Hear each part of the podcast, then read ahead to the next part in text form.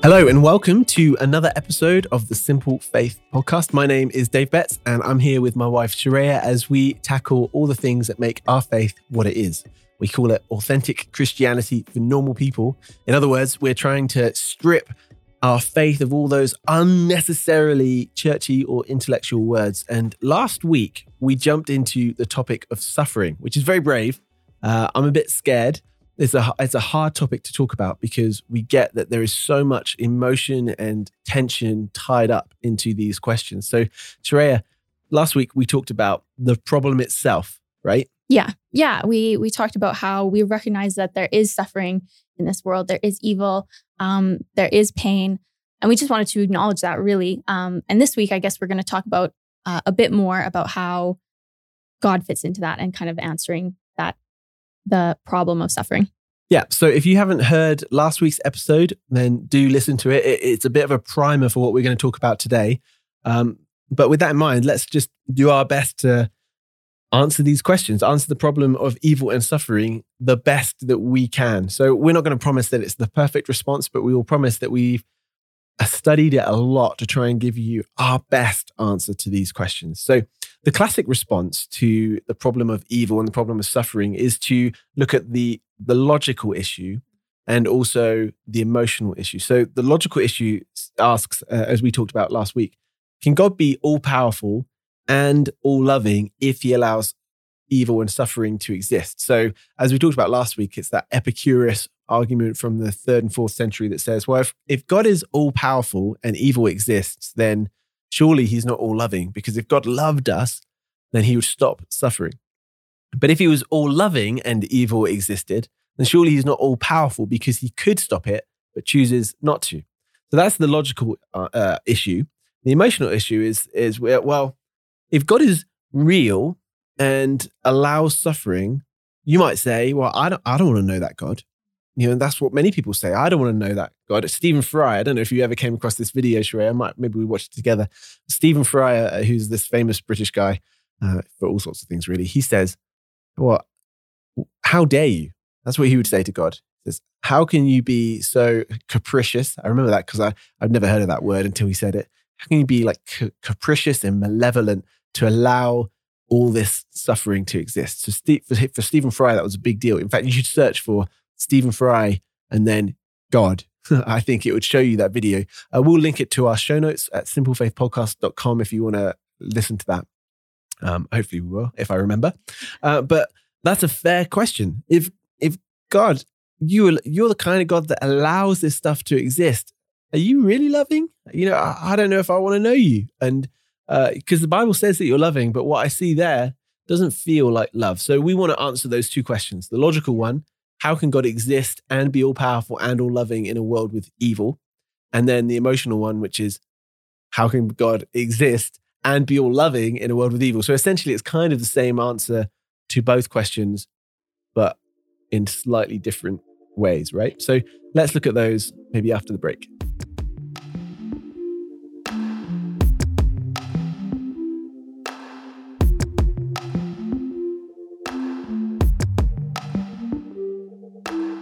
So we're going to look at that first question of how can an all loving and all powerful God exist in a world where there is suffering? So, Dave, do you want to address that a little bit? Yes, I'll do my best. My answer would be well, what if there is a fourth premise? So, William Lane Craig talks about this as well. He says, well, what if, yes, God is all loving? We recognize that. God is all powerful. The Bible tells us that. Evil does exist. But the fourth premise says, well, what if God has morally justifiable reasons to allow the evil in the world? That that if if that is a premise and we accept that as a premise, so we say, yeah, God is all loving, God is all powerful, there is evil, but God has morally justifiable reasons to allow evil in the world. Suddenly, well, it's not a question of whether God exists or not. Um, and what we have to do, if that were true, then of course God could absolutely exist in this world and, and it's, a, it's an assumption that we're making, right? We're making an assumption based on who God declares himself to be in the Bible. And, you know, assumptions aren't great logically um, in, in terms of a logical discussion, but it's, it's equally an assumption to say, well, God doesn't have morally justifiable reasons to allow evil in the world. You know, we're talking about a supreme uh, author of all creation. So uh, the atheist would say, well, God can't exist and be all powerful and all loving. Well, we're saying, well, actually, why not? why can't he exist? If God is uh, so far beyond our comprehension and understanding, if he is uh, all knowledge and all loving and uh, he is uh, all the omnis, all the incommunicable attributes that we've uh, kind of alluded to before, all the things that we can't really under- fully understand, well, of course, he could have morally justifiable reasons to allow evil in the world. So uh, I think if that was the case, God could exist. So I think now what we could talk about is, uh, you know, why we think there are justifiable reasons based on what the teach- Bible teaches us. Um, and then this will kind of get us to an answer about suffering. So, firstly, I wanted us to look at, at moral evil, so human evil. We talked about that in the last episode as human evil or, or moral evil being, you know, kind of rape, murder, the things humans do, deception, coercion, um, all those kinds of things that, that humans do that causes suffering to other people. Well, the first answer to that is God gives us free will, right? Because God loves us, he gives us free will. In order for love to exist, there has to be free will. Like we we can't love people without choice. So if if Sharaya forced me to love her as her husband, that wouldn't be love. It would be forced. Now, in the same way that God, he wants us to turn our affections towards him. He loves us and he wants us to love him back, but he created us with free will. This world would be perfect and easy and simple if God never gave us free will, right? Because if we were born uh, with perfectly aligned to God's will, I should say, uh, then we would never choose to do things that hurt people. We would choose to go the way that God has called us to. Adam and Eve would never have sinned in the first place. There would have never been any of these challenges. But it wouldn't have been a real relationship with God. We wouldn't know real love. Um, Amy Orr Ewing, who wrote this amazing book called Where is God in All the Suffering, which again we'll link in the show notes. And I would highly recommend reading for like the next step for further reading on, on this topic. She says this Real love is simply not possible without freedom of choice. Compelled love is never love. The possibility of love entails the possibility of pain. Um, she also says that later on, since God made humans to have the capacity to love, they also had to have the opportunity to choose. For love to exist, freedom must exist. So, one of the answers, one of the justifiable reasons that God can allow suffering in the world is because He's given us a choice, right? He's given us free will. And often we choose to go our own way because of our selfish desires, our innately selfish desires. We often decide we're going to push someone else down in order that we can elevate ourselves.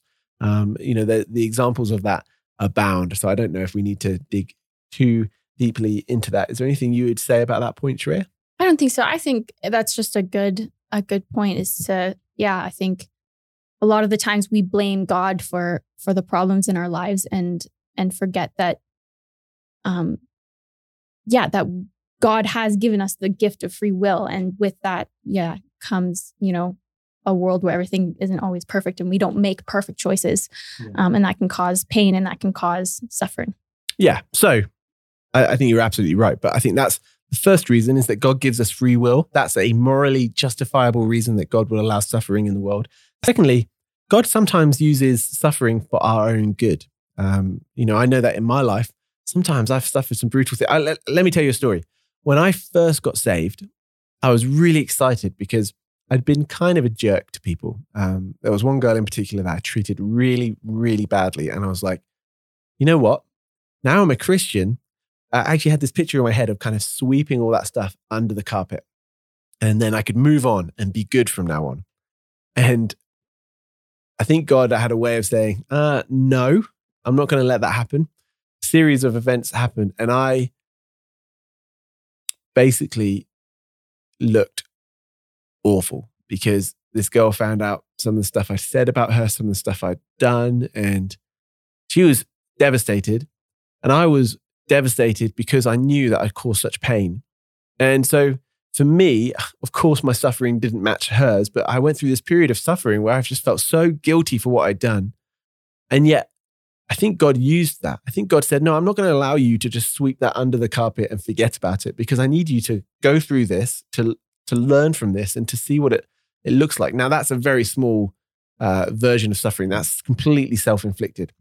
But there's been other times where I've been treated really poorly by people, or I've experienced, uh, you know, we, there's been a time in our life where we had, uh, in our newly married life, we had just no money, and we were like, we couldn't afford to buy apples, for example. We were like, nope, we're going to have to buy bananas instead Bananas, of apples because yeah. we just have we can't afford to buy apples, and we need some fruit at least. Bananas are the cheapest fruit. yeah, we we how, how would you know that? Okay, when you have, but we just had no money, and during that period of suffering, we learned so much about ourselves as a as a couple. Um, but I also learned a lot about God and about how to depend on Him during those times. Um, I, I think Joseph is an example in the Bible of someone who suffered and then God used it for for good. Um, I'm going to read uh, a quote here from Tim Keller in his book The Reason for God. Again, it'll be quoted in uh, it'll be uh, linked to in the show notes here. It says this: Joseph was an arrogant young man who was hated by his brothers. In their anger at him, they imprisoned him in a pit and sold him into a life of slavery and misery in Egypt. Doubtless, Joseph prayed to God to help him escape, but no help was forthcoming, and into slavery he went. Though he experienced years of bondage and misery, Joseph's character was refined and strengthened by his trials. Eventually, he rose up to become a prime minister of Egypt who saved thousands of lives and even his own family from starvation. If God had not allowed Joseph's years of suffering, he never would have been such a powerful agent for social justice and spiritual healing. In fact, uh, if I remember rightly, there's a passage at the end of Genesis where it says, What you intended for evil, God used for good. Um, uh, it's an example there of, you know, where human evil, moral evil, where you know, his, his family threw him into slavery, which is ridiculous. God used it for, for good things. So uh, God sometimes uses suffering for our good. Yeah. And I think, I mean, I don't know if you have noticed this, Dave. I'm sure you have. But as new parents, I think I understand this in like a whole new light, kind of uh, with with JJ. And um, we were talking about this with some other parents, uh, friends of ours, and you know they were talking about how hard it was when when their son went through hard things, or when other people or other kids were mean to him, or he, you know, experienced difficult situations as a young kid and as a parent what do you do? Do you you know sweep in and and save them from that every time? Is that the most loving thing to do? And i mean for myself this is a very small example and i wouldn't you know compare it to to the suffering that many people experience but jj hates tummy time he hates it like every time we put him on his stomach I hate He- tummy time too. I hate it too. um, he cries, he cries and he struggles, and you can tell that it's uncomfortable. And uh, he just wants to be picked up and doesn't want to be on his tummy. But for us as parents, the loving thing to do for JJ is not necessarily to pick him up right away. He's not going to, you know, grow strength in his his back. He's not going to um, build those muscles that are essential for him to, you know, crawl and to walk and to to um, thrive in life. And so that is a very small example. I know it doesn't compare to a lot of the suffering that people experience, but I think that there is an argument to be made that there can be a loving God who allows us to suffer, and that there there is growth and um, yeah, there's there's good things that can come out of that, and and that's really hard for people when they you know when you're in that season of suffering. But I think when you come out of it and you you see how God worked, you can you can um appreciate, I guess, what suffering can produce in your life. Yeah, I, I think that's so right. I think there's a really good example, especially with JJ. Uh, I think one of the things that I would just pick up on that I've said and that you said is that we we we tend to compare our suffering with other people, and I think something we should say right right now is that suffering is suffering. You know, it might not be as tough as what other people are going through. That's fine, but that doesn't mean that you're not feeling it or you're not experiencing it. And we need to be careful there uh, that we don't undermine our experiences of suffering just because other people have got it worse, right? Um, we we are aware that of, and uh, hopefully we can empathize with people who are in uh, situations that are harder than what we're going through. But that doesn't mean that what you're experiencing doesn't matter. So Mm, I just yeah, want to say that uh, really quickly. yeah, that's Um, and I point. think I would mention as well in, in First Peter one, um, we talked. We mentioned a passage in the last episode, I think, but Uh, listen to this in verse six. It says, In all this you greatly rejoice, uh, though now for a little while you may have had to suffer uh, grief in all kinds of trials. Uh, in verse seven, he says this These have come so that the proven genuineness of your faith, of greater worth than gold, which perishes even though refined by fire, may result in praise, glory, and honor when Jesus Christ is revealed. So he's saying, uh, these trials have come so that the proven genuineness of your faith, which is worth more than gold, which perishes even though uh, even though it's been refined refined by fire. So these trials, they're kind of like gold. Uh, they're of more worth than gold. But what happens with that gold is that when you you refine gold by fire, you kind of you get something super super super super hot, like dangerously crazy hot, especially in those days uh, when you didn't have all the safety equipment and stuff and then you'd stir it and all the dross would come to the top and then you'd kind of scrape it off. And so what would happen when you refined gold by fire is that you would get rid of all the impurities and it, what you'd get is something that was more pure as a result of the trials by fire if you like and and our our faith is similar you know as we get as we go through these trials and we're stirred in this immense heat or the storms and the trials of this life comes often what happens and i want to emphasize that as well often not all the time we're not saying always. Uh, often, what happens is that the impurities in our lives, the the challenges, the the sin sometimes in our lives gets kind of brought to the surface, and then God kind of scrapes it away like the dross in in the gold, and and that's a really good thing. So it leads us to ask the question: Is eliminating pain always the loving thing to do?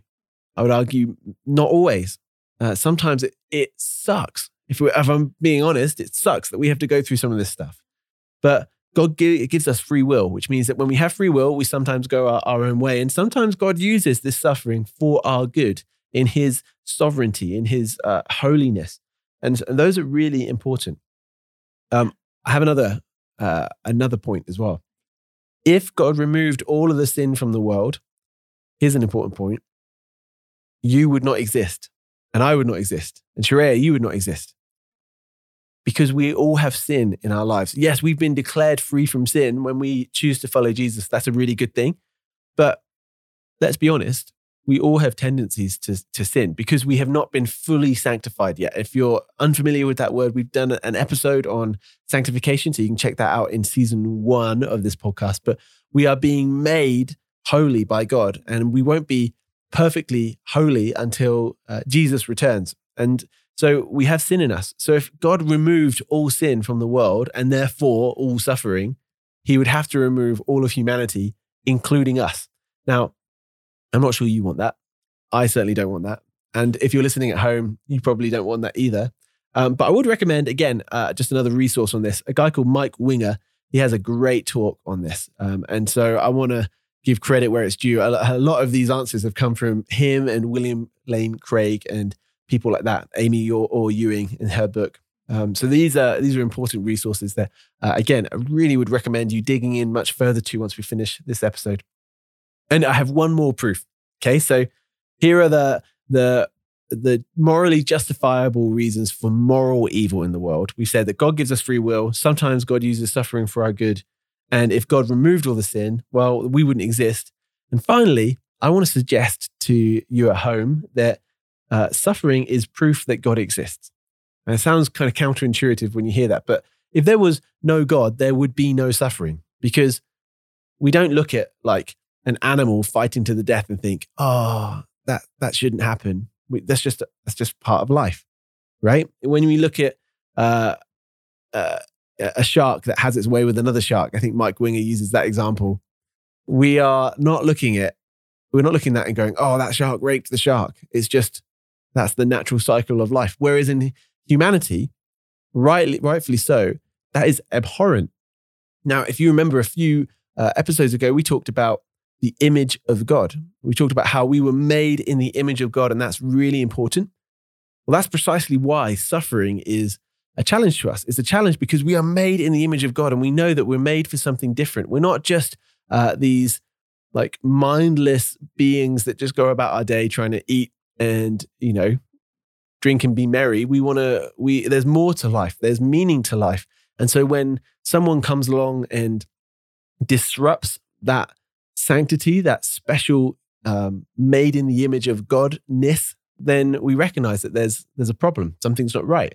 And so I want to propose that that is proof that God exists. Because if God doesn't exist, we are just a collection of cells and atoms and stuff, and there is no suffering. How can you suffer? It's just the circle of life. It's evolution. It's natural selection, right? Yeah, I think something that you said, like when you see suffering, there, there's kind of this natural sense of needing justice. Like you see it with with you know people who are you know people who are raped or murdered or you know there's been so many things that have happened in this last year where people have cried out for justice um and yeah i think you're right like you have to kind of think about where does that sense of kind of righteous anger come from why do we have that in our like in us when we see people suffering um that we don't have when we look at i don't know the animal kingdom i guess yeah that's a yeah. good point i think I think it's really important. And um, I think the image of God is something that is so important, which is why, you know, we've talked about so far when leaders fall. That was the first episode of season one. And we've talked about,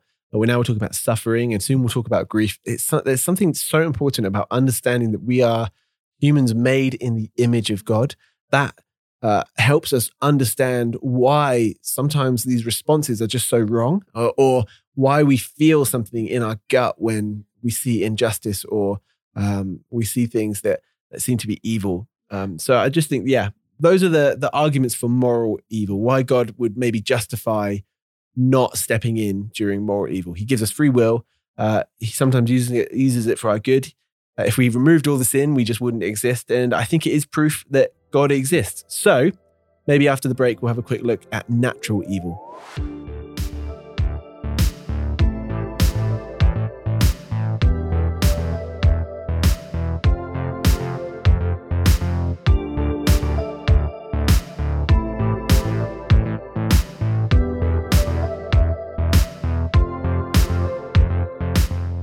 Okay, so we've talked about moral evil, which is uh, you know human evil, things like uh, rape and murder and and that kind of stuff, the brutal human reality that there is evil in the world, and and a morally justifiable reason that God maybe wouldn't step in. A few of those reasons actually.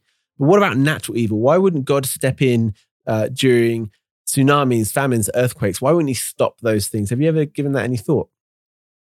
Yeah, not not as much thought. I think as for me personally, I often, when I think of evil or suffering, I, I do think a lot more about, you know, human um, sin that causes it um, or actions that cause suffering. But you're right. There's so much sort of natural causes that that lead to suffering as well, and um, they have huge impacts on this world. Like you think of, you know, all the the tsunamis and floods and uh, fires and things that have happened, and and it, yeah, it really it really causes uh, intense suffering for a lot of people. Yeah.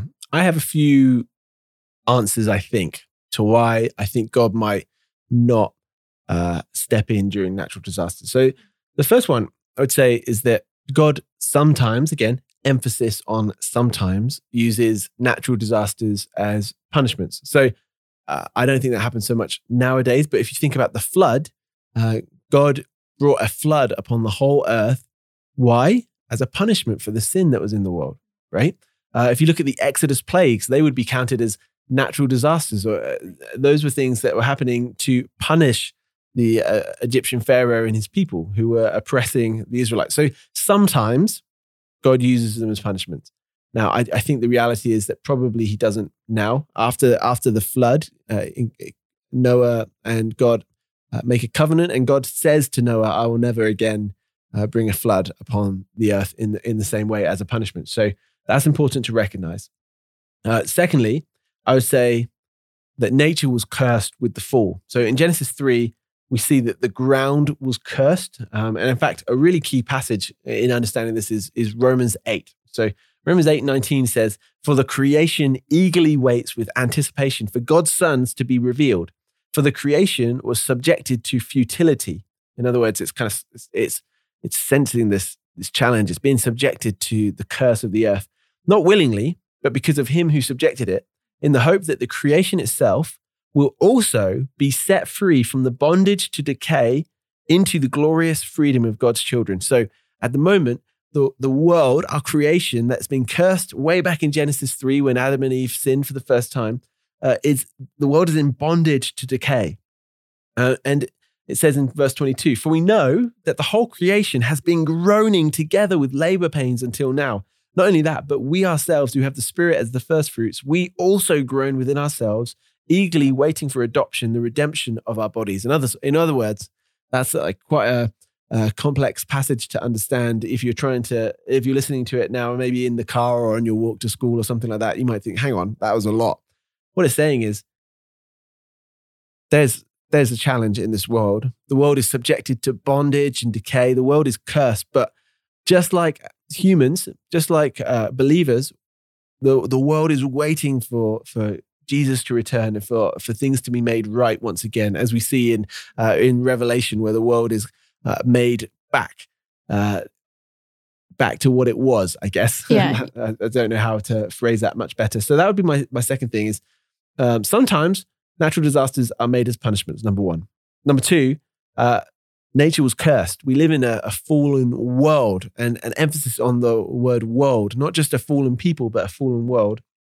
And thirdly, I'd say what we consider disasters might not always be negative for the planet. Now, stick with me here, because obviously, any loss of human life is tragic. We we aren't saying that it's a good thing that anyone would would perish that way, but uh, there are some realities, some scientific realities that I've looked up. Uh, if I'm wrong, you can contact me and let me know. But floods, apparently, uh, floods provide nutrients to the soil, making the soil more fertile, and it actually improves the health of fish in the rivers and the lakes that it, it floods. So that that can actually make a land more uh, fertile in agriculture. Volcanoes, again, create soil which can become more rich due to the nu- nutrients from the volcano. Hurricanes um, can be helpful sometimes because the wind causes topsoil to be distributed to areas where it was uh, lacking before. And I actually read this academic paper uh, in preparation for this that suggested, get this, that natural disasters on average have a positive association with uh, economic performance for that nation. Now, uh, again, you'd have to look at that paper because I there's a lot there. Uh, it's it, it, seems that says Amy Orr Ewing. She says this in her book, um, "How to." What did she say? What's her book called? Oh yeah, Amy Amy Orr Ewing in her book uh, "Where Is God in All the Suffering" says this. It seems that natural events like floods, tsunamis, virus proliferation, and earthquakes are needed for life on this planet. Uh, they are only experienced as disasters because people die and are harmed by them. So, of course, of course, it's terrible when people die. But some of these natural disasters, things that we would consider disasters, are actually helpful for the planet. Uh, it's just what we need to get better at is protecting people from those natural disasters. So uh, one could argue that it's it's a moral evil that we aren't doing more to protect people from some of these natural disasters. Sometimes you just can't help it. You just can't protect people in time. But sometimes, particularly in developing nations, uh, as developed nations, uh, we could do more to help prepare people for some of these things like tsunamis and, and so on. That's a, a huge answer. And I'm not saying that uh, natural disasters aren't bad. Of course, overall, uh, if there's human death involved, then it's a, it's a sad and tragic thing. Uh, but those would be my answers. I think, firstly, sometimes, emphasis on sometimes, natural disasters are used as punishments. Uh, natural evil is a result of the fall because nature was cursed. And sometimes what we consider natural disasters aren't always necessarily uh, negative for the planet as a whole, whole or humanity as a whole, even though human life is lost. And that's always tragic. So we see that you know this world just isn't what we, what it is intended to be. So that's a lot, right? Yeah, yeah, it is a lot. And and you're right. We we live in a broken world and we've all experienced um some kind of suffering that has come as a result of that. And um, I think I think what I would maybe say, and and something that I'm not always very good at, um, is remembering that God isn't far away from us in our suffering. God isn't. Um, it's not like he he's standing back just watching us and and um, that he doesn't understand our suffering. Like Jesus came to earth and he suffered intensely um, for us so that we could have hope in a world that's renewed and redeemed um, and where suffering doesn't happen anymore. Um, and so I think even though the suffering in this broken world, um, yeah, it causes pain and it causes sadness and and deep sorrow and and um, it's yeah, it's not easy to wrestle with.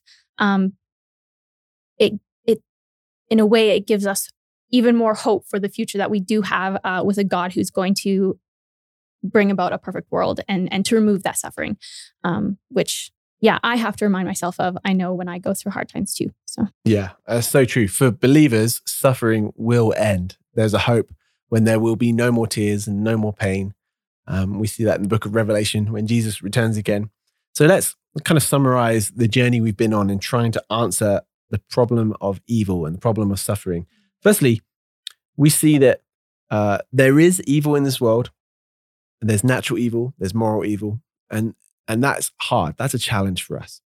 Um, and it's good to question those things. It's okay to question. You don't have to just be happy and joyful always. Christians sometimes do a terrible job of just thinking that we have to be happy all the time, even when things are tough. That's not what the Bible says.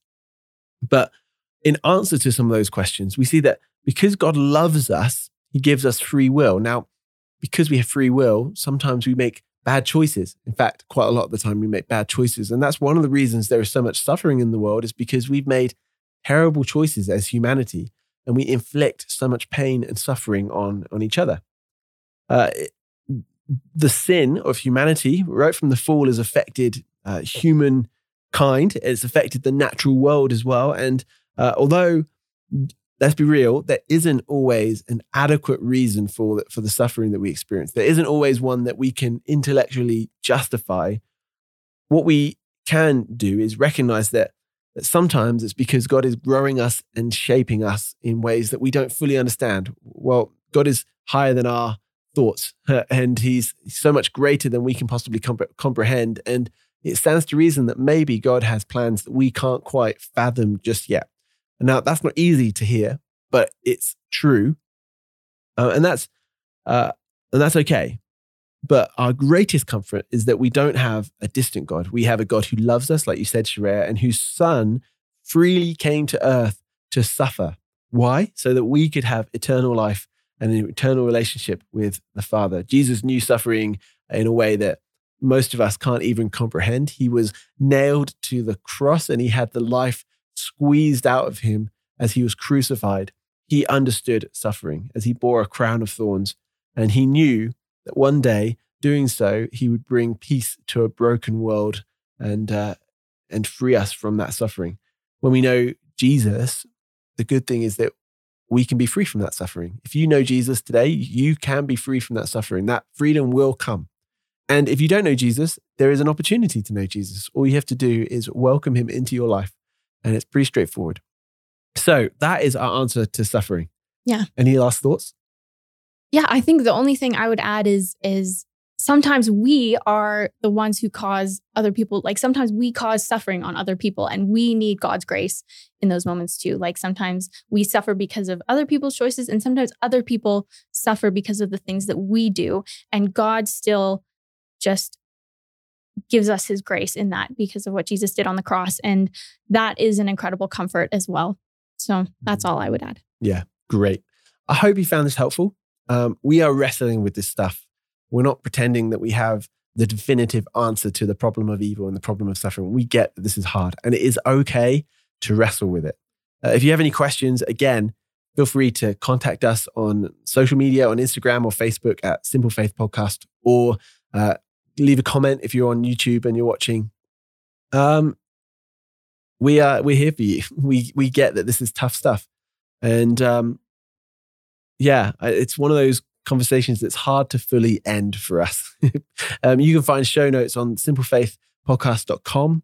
Um, and next week we're going to talk about depression, and then we're going to talk about grief. So we are digging through some some tough topics over the next few weeks. Um, whatever you're doing in the world, and however you are feeling, whatever you're going through, know that we're with you, we're for you, we love you, and we pray that God would continue to work powerfully in your lives. So have an amazing week, and we will speak to you very soon. Bye. Bye.